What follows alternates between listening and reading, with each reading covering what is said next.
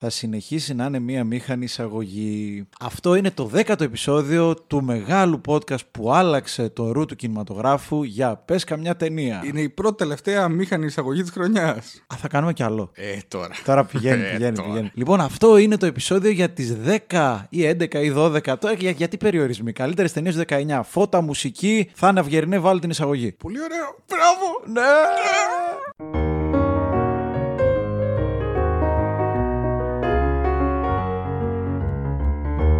Vez cambiar, vez cambiar, cambiar de mí.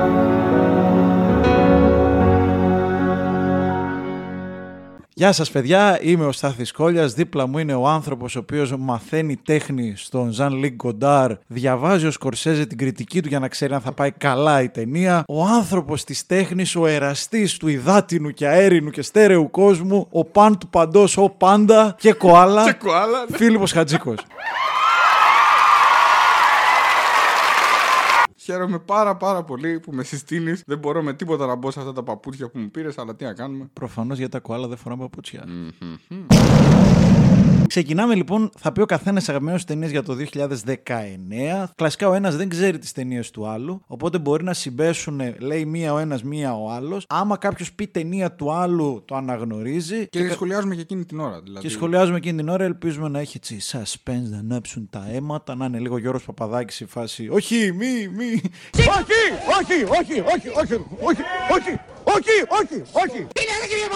Θα τρελαθούμε, μωρέ Γιώργο. Λοιπόν, εγώ ταινίες που δεν έβαλα μέσα παρότι μου άρεσαν πολύ είναι το πορτρέτο μιας γυναίκας που φλέγεται, της Σελήνη Σιαμά, το οποίο το αγάπησα σε ταινία, αλλά δυστυχώς ήταν πολύ καλή η φετινή χρονιά. Είναι μια ζωγράφος η οποία αναλαμβάνει να κάνει το πορτρέτο μιας γυναίκας υψηλής κοινωνίας, χωρίς αυτή να το ξέρει, δηλαδή την παρατηρεί και τη ζωγραφίζει στα κρυφά και ερωτεύονται. Στη Γαλλία τέλη 19ου. Και επίσης δεν μπόρεσα να βάλω γιατί δεν μου χώρεσε το Booksmart που ήταν η ευχάριστη έκπληξη της χρονιάς για μένα. Μια ταινία που αγάπησα πάρα πάρα πάρα πολύ. Είναι από εκείνες τις ταινίες που περισσότερο αγαπάς παρά θαυμάζεις. Το Booksmart, μια ιστορία ενηλικίωσης της Olivia Wilde, σκηνοθέτηδος, καταπληκτική η δουλειά της, όπου είναι δύο φίλες που στην τελευταία τους μέρα στο Λύκειο αποφασίζουν ότι έχουν πάρει τη ζωή τους λάθος και αλλάζουν ζωή. Δεν είναι πια οι διαβαστερές Booksmart και θέλουν να ζήσουν όλα τα πάρτι που αρμόζουν στην νιώτη τους.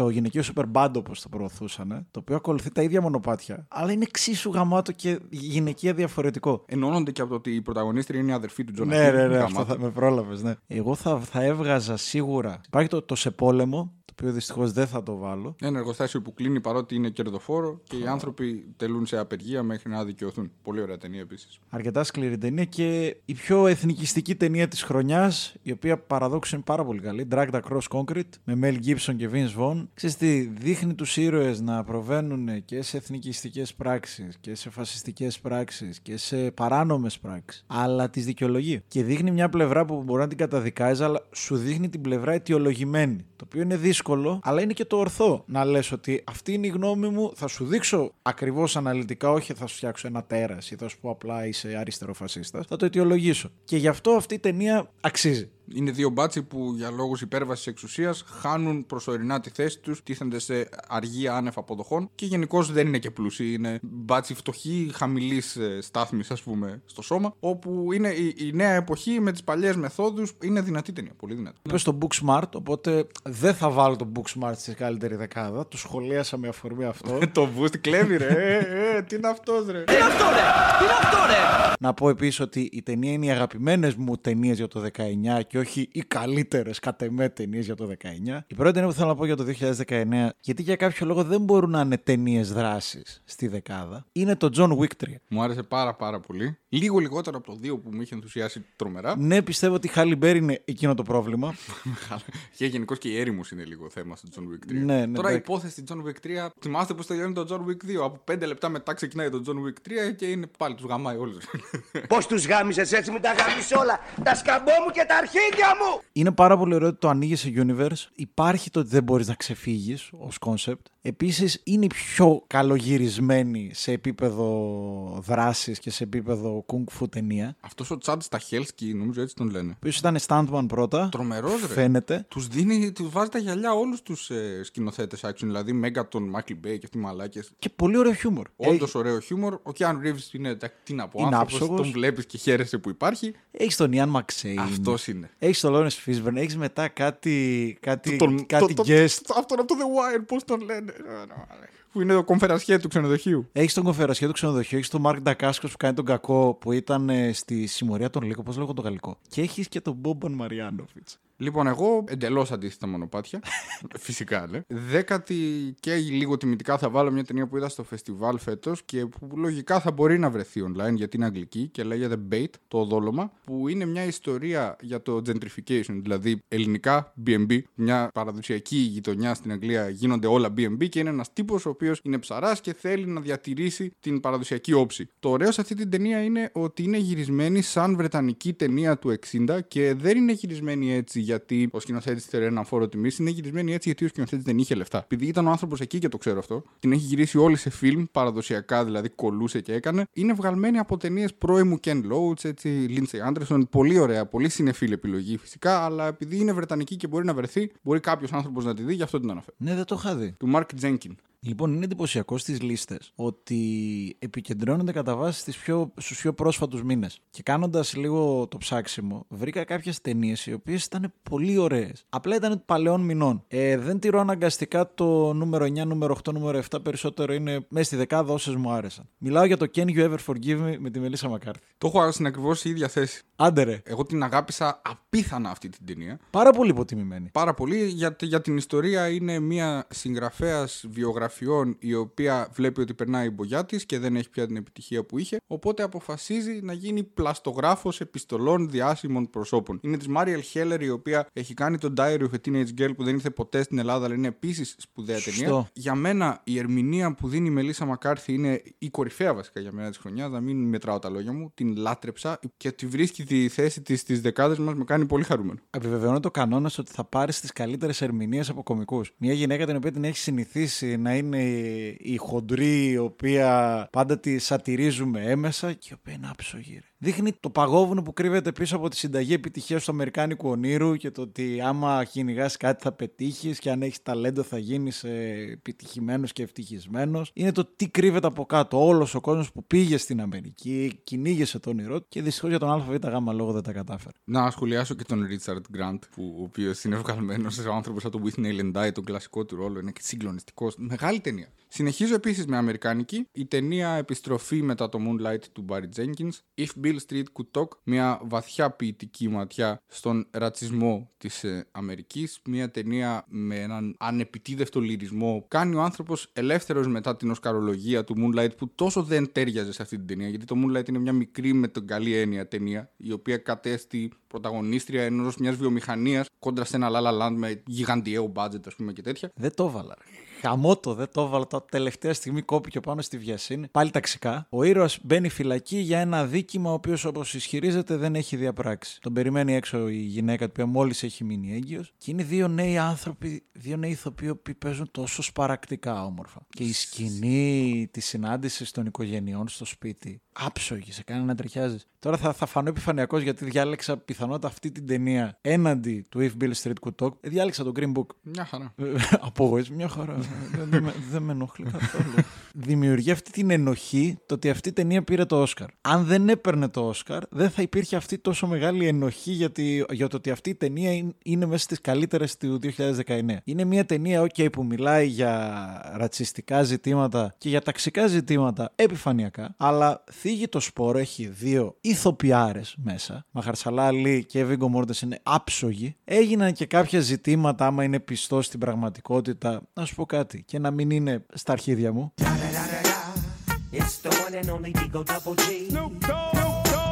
Είναι μία, μπορεί και η καλύτερη ταινία, η καλύτερη κομμωδία της χρονιάς. Το σινεμά δεν είναι μόνο το βαθιστόχαστο. Το σινεμά είναι και να γεμίζεις ένα κοινό και να κάνεις την αίθουσα να δονείται από τα γέλια. Είναι γραμμένη λίγο σαν ε, κομμωδία έτσι 50-60 αμερικάνικη, δηλαδή τεράστια στροφής του, του Φαρέλη στην καριέρα. Δηλαδή από κάτι τρέχει με τη μέρη. Να πούμε για όποιον δεν έχει δει το Green Book ή δεν ξέρει τι είναι το Green Book, ότι είναι η υπόθεση για έναν διάσημο Αφρικανό μουσικό κλασικής μουσικής. Πιανίσταν. ο οποίος διαλέγει να κάνει περιοδία την εποχή του 50-60, που ο ρατσισμός ήταν πάρα πολύ έντονος. Σε περιοχές που ζουν κατά βάση λευκοί, διαλέγει για οδηγό Παύλα Bodyguard έναν Ιταλό, που ο Βίγκο Μόρτ είναι άψογος σε αυτό. Και με βάση αυτό το ιδιαίτερο ντουέτο, ο ένας γνωρίζει πράγματα για τον άλλο. Αυτό που λες για το σκηνοθεσία έχει μεγάλο ενδιαφέρον το ότι είναι ο Φαρέλ και είναι και ο Τόντ Φίλιπς. Δύο περιπτώσεις ανθρώπων που είναι κομικοί, κάνουν κομμωδίες και κάνουν μια εντελώς διαφορετική επιλογή. Έχει μεγάλο ενδιαφέρον το ότι βλέπεις μια τέτοια στροφή. Δεν ξέρω αν είναι τυχαίο. Θα ήταν υπερβολή να πω ότι το Hollywood λίγο είναι σαν να στρέφει και να λέει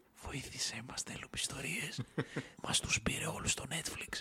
Netflix ανέφερε, Netflix θα πάω. Marriage Story, η ταινία του Noah Baumbach, Ε, η ταινία που είδαμε πρόσφατα και μας συγκίνησε πάρα πολύ όπως δηλώσαμε και στο οικείο επεισόδιο. Μια ιστορία διαζυγίου περισσότερο παρά γάμου. Μια ιστορία για το ότι μπορεί να χωρίζουν δύο άνθρωποι και να φταίνε ο καθένας με το μερίδιό του ή ο ένας περισσότερο από τον άλλον, αλλά αυτό δεν σημαίνει ότι κάποιος από τους δύο είναι ο Σατανάς. Μια βαθιά έτσι ανθρώπινη ματιά σε έναν χωρισμό και με ένα παιδί στη μέση. Scarlett και Adam Driver παίζουν τις κάλτσες τους, όπως είναι η αγαπημένη μας φράση σε αυτή την εκπομπή. Την έχω βάλει και εγώ στη λίστα. Εντάξει, την έχουμε σχολιάσει και σε ξεχωριστό επεισόδιο. Άμα θέλετε πιο αναλυτικά να ακούσετε τη γνώμη μας, είναι μια πανέμορφη ταινία. Σκληρή ταινία, πανέμορφη ταινία. Μετά από ένα μήνα, ολόκληρη η ταινία παρουσιάζεται στο κεφάλι μου σε μια εικόνα. Σε εκείνη την πανέμορφη εικόνα, όπου από τη μία πλευρά ο Adam Driver με το γιο του, από την άλλη πλευρά η Scarlett Johansson έχει χαλάσει η πόρτα του πάρκινγκ και τη μπρώχνουν για να κλείσει. Όσο ξεκινάνε να τις μπρώχνουν, είναι μια ομαδική προσπάθεια μιας οικογένειας να πετύχει ένα στόχο. Μαζί συνεργάζονται για να καταφέρουν κάτι. Μαζί προσπαθούν και βοηθάνε ένα τον άλλο και ξαφνικά καταφέρουν να κλείσει η πόρτα και αυτό χωρίζει τον ένα από τον άλλον. Πανέμορφη ταινία. Λοιπόν, θα βάλω την ευνοούμενη του Λάνθιμου, παρόλο που πέρασε ο καιρός. Μια υπέροχη ταινία. Τα πάντα είναι ταξικά, ρε φίλε, και τα πάντα είναι σχέση εξουσίας. Ολίβια Κόλμαν, πρώτο βιολί και οι άλλες δύο, Ρέισελ Βάι και Emma Stone. Η Emma Stone νομίζω ότι είναι η καλύτερη στιγμή της που την θυμάμαι εγώ, μου αρέσει πάρα πολύ. Μια βαθιά φεμινιστική ταινία επίσης. Είναι μια ταινία για μένα που θεωρητικά το είδος της είναι δράμα κοστούμιων και δεν πρόσεξα τα κοστούμια. Είναι μια καταπληκτική έτσι, επιτυχία αυτή για την ταινία. Δηλαδή, ένα βιτριολικό σενάριο, οι τριμερείς σχέσεις, το τρίγωνο των ψυχισμών των γυναικείων που είναι φθαρμένοι ο καθένας με διαφορετικό τρόπο, απεικονίζονται υπέροχα. Αν πρέπει να πω κάτι αρνητικό, είναι ότι αυτή η γυάλα του Ρόμπι Ράιαν, η φωτογραφία που ήταν όλα σαν fishbowl, Ναι, σε ναι, ναι. κάποιο σημείο έλεγα εντάξει, άντε φτάνει. Ωραίο είναι, αλλά φτάνει. Ναι, μετά τη δέκατη χρήση της ιδέας να μπορεί λίγο να κουράζει. Η καλύτερη του Λάνθιμου δεν το συζητώ μακράν της δεύτερης. Η πληρέστερη και τυχαία η πρώτη χωρίς ευθύνη Φιλίππου.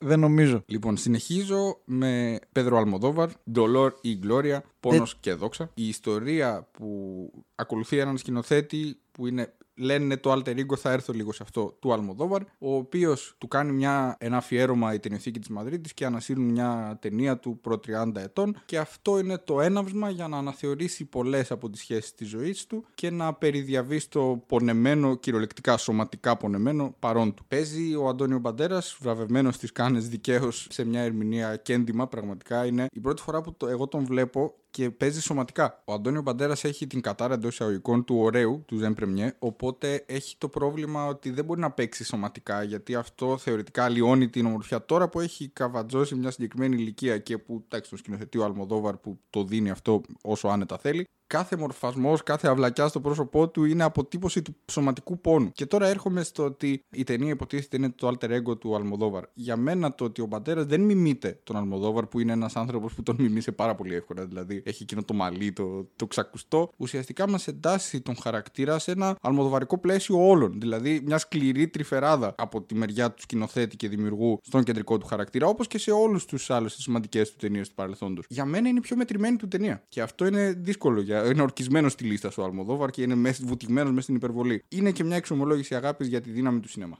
Θα ήταν μεγάλη αδικία για μένα αυτή η δεκάδα να μην έχει το As του Jordan Peele. Εμένα έμεινε έξω, αλλά συμφωνώ απόλυτα. Το έβγαλες ρεμουνί. Το έβγαλα. Είναι πολύ καλή χρονιά, παιδιά. Πάρα πολύ καλή. Ναι, χρονιά. ναι, ναι, ναι, ναι, ισχύει. Μετά το Get Out έρχεται με το As, φεύγει από το, από το ρατσιστικό ζήτημα, γίνεται πλέον περισσότερο ταξικό, κάνει ένα θρίλερ το οποίο μιλάει για πολλά περισσότερα πράγματα. Έχεις μια απίστευτη ερμηνεία της Λουπίτα Νιόγκο. Ας εμείς, ας United States of America, Είναι μια οικογένεια ευκατάστατων ε, μαύρων στην Αμερική, η οποία συναντάει στο πλούσιο εξοχικό της μια αναπάντεχη συνάντηση κλώνων της. Και μετά εκτιλήσονται όντως ταξικά και πολιτικά ζητήματα. Εγώ θαυμάζω αυτή την ταινία γιατί καταφέρνει να είναι καθαρά πολιτική χωρίς να είναι μέσα στην τραμπολογία που μας έχει σπάσει τα αρχίδια τόσο καιρό στο αμερικάνικο σινεμά. Όλα είναι Τραμπ, Τραμπ, Τραμπ. Donald Trump, Donald Trump, Donald Trump. Όχι, η πολιτική είναι κάτι αχρονό και κάτι που υπερβαίνει πάρα πολύ την τωρινή μιζέρια της πολιτικής αστοχίας των Αμερικάνων με την εκλογή Τραμπ. Και σε αυτή την ταινία αυτό το αιώνιο χαρακτηριστικό της ταξικής αδικίας και ανισότητας φαίνεται ακόμα και σκηνογραφικά, φωτογραφικά με τα υπόγεια και τα ανόγεια. Είναι πανέμορφο εντωμεταξύ καταφέρνει να μιλάει, που είναι δείγμα μεγάλης ταινίας. Να καταφέρνεις να μιλάς σε δεύτερη ανάγνωση για πολιτικά ζητήματα ή για ζητήματα ανθρώπινης ύπαρξης. Και παράλληλα η, κυρίω, η κυρίως πλοκή σε κρατάει εκεί πέρα μέσα και να τρέμεις και να μην, μην ξέρεις τι γίνεται.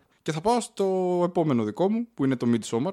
Μαλάκα, ξέχασα να το βάλω. Εντάξει, Ω, Κύριε Άστερ, μην, μην, τον, μην τον χτυπήσετε πολύ τον Στάθη. Ωρε μαλάκα.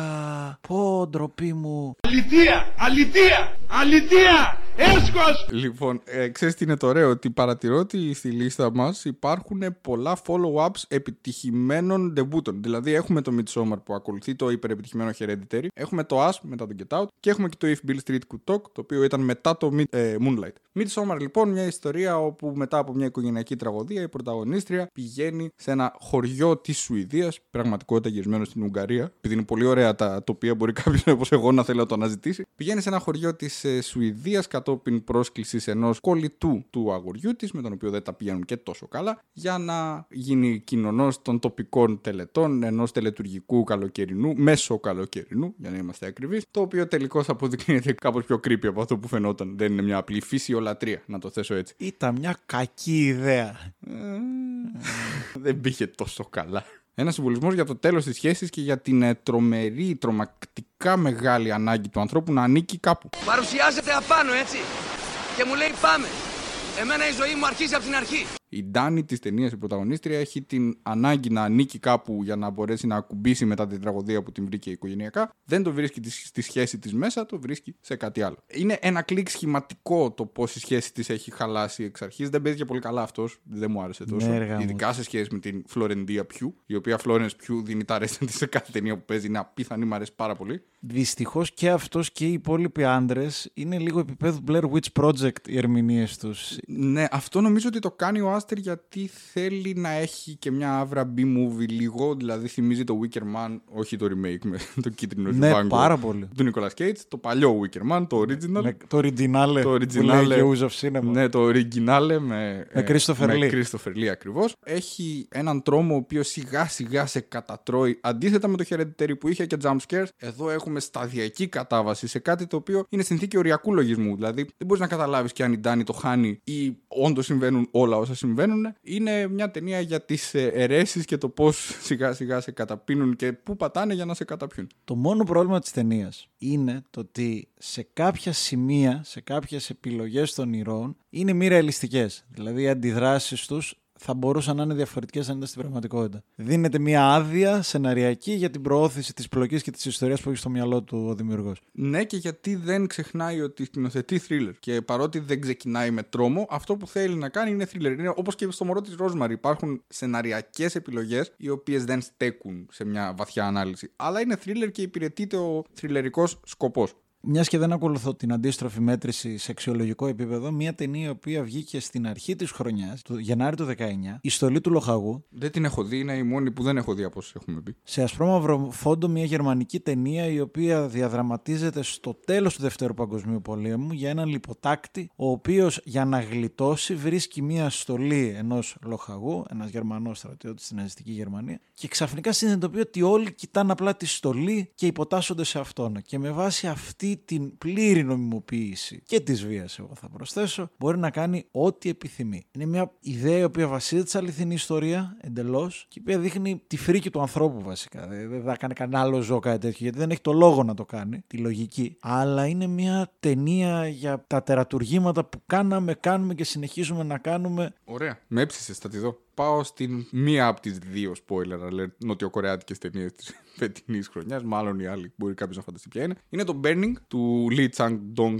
Τώρα μην, μην κάνουμε πάλι το ίδιο με τα ονόματα. Δεν είμαι βέβαιος ότι λέγεται έτσι ο άνθρωπος, αλλά ας το αφήσουμε έτσι. Μια ταινία μυστηρίου η οποία σηματοδοτείται από την εξαφάνιση μιας κοπέλας. Επίσης ταινία που βγήκε το Γενάρη και έχει μείνει μέσα μου ακέραιη και καθαρή η όψη της και αυτό που αισθάνθηκα βλέποντάς τη. Βασισμένη σε ένα διήγημα του Μουρακάμι, το Barn Burning. Μια ταινία στην οποία τίποτα από όσα βλέπεις δεν μπορείς να καταλάβεις αν όντως συμβαίνουν ή αν είναι στο πλαίσιο ενός μυστηρίου που εκτελήσεται στο μυαλό του πρωταγωνιστή. Μια ταινία για, τη χω- για το χωρισμό της Κορέας στα δύο, πληγή στη μέση της χώρας. Μια ταινία για την αμερικανοποίηση της κορεάτικης κουλτούρας και μια ταινία ακαταμάχητη στην όψη. Που μοιράζεται και τον, όπως είχαμε πει και τότε, τον διευθυντή φωτογραφίας με το Parasite. Ο άνθρωπος ναι, πρέπει ναι. να κάνει παπάδες και ντύματα, να τους στήσουμε ένα άγαλμα του ανθρώπου. Μια πολύ μεγάλη ταινία για μένα. Δεν το έχω δει. Επίσης περιμένω πώ και πώς με αυτά που λες. Ε, τώρα να, να πούμε και τον ελέφαντα στο δωμάτιο. Πω, το Στέκεται πέ- ακίνητος ή το που. πέ- που Τώρα δεν κινείται. ξέρω αν έκανα spoil, ναι. Εμένα με γάμισε, στόχο νούμερο ένα. Πω, το Parasite ήθελα να πω. Ρε, είσαι τρελός ρε.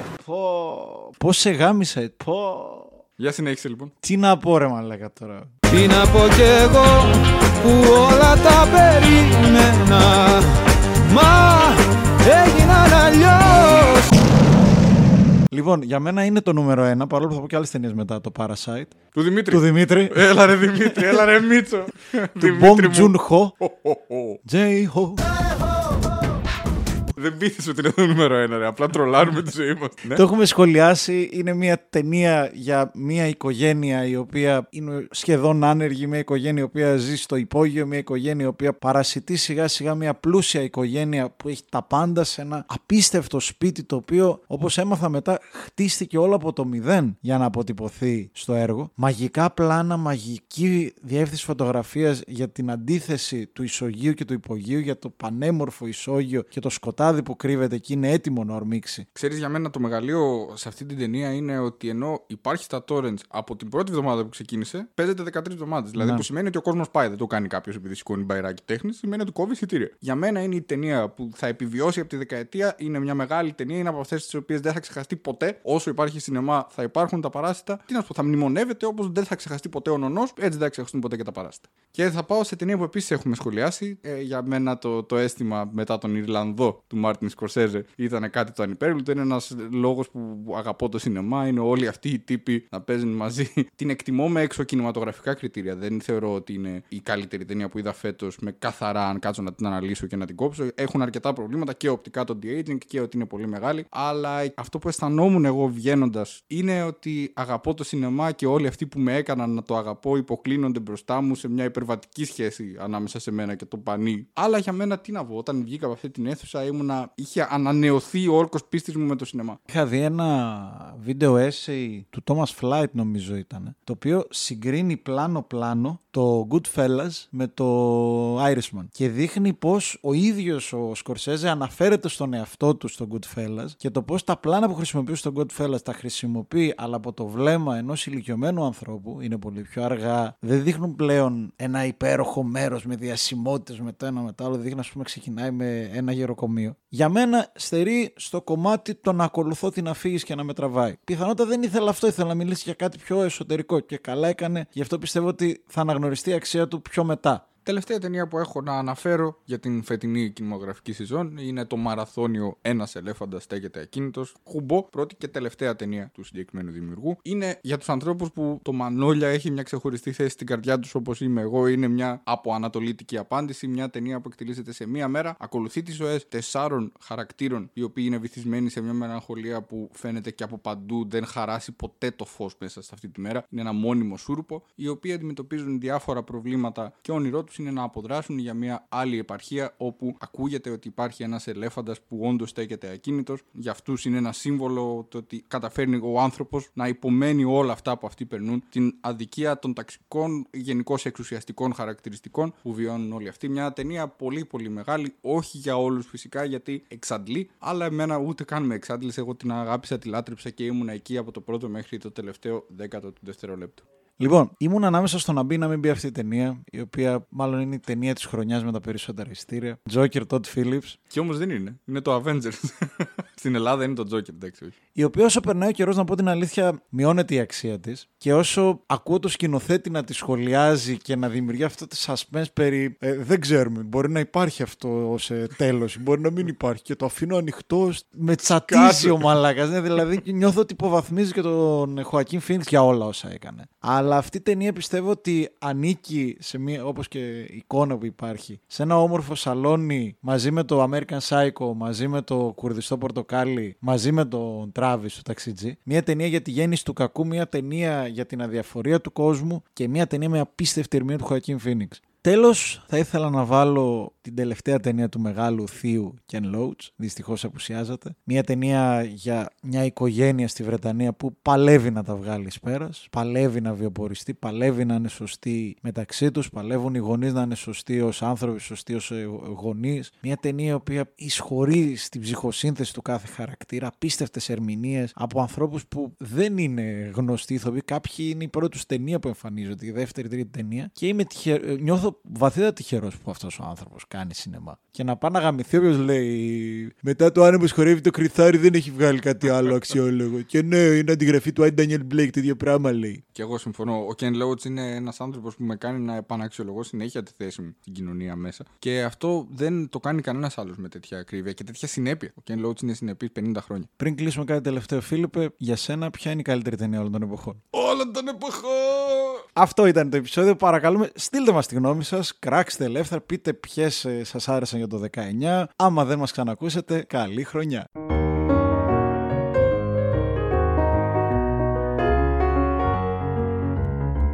Για πες καμιά, πες καμιά Καμιά ταινία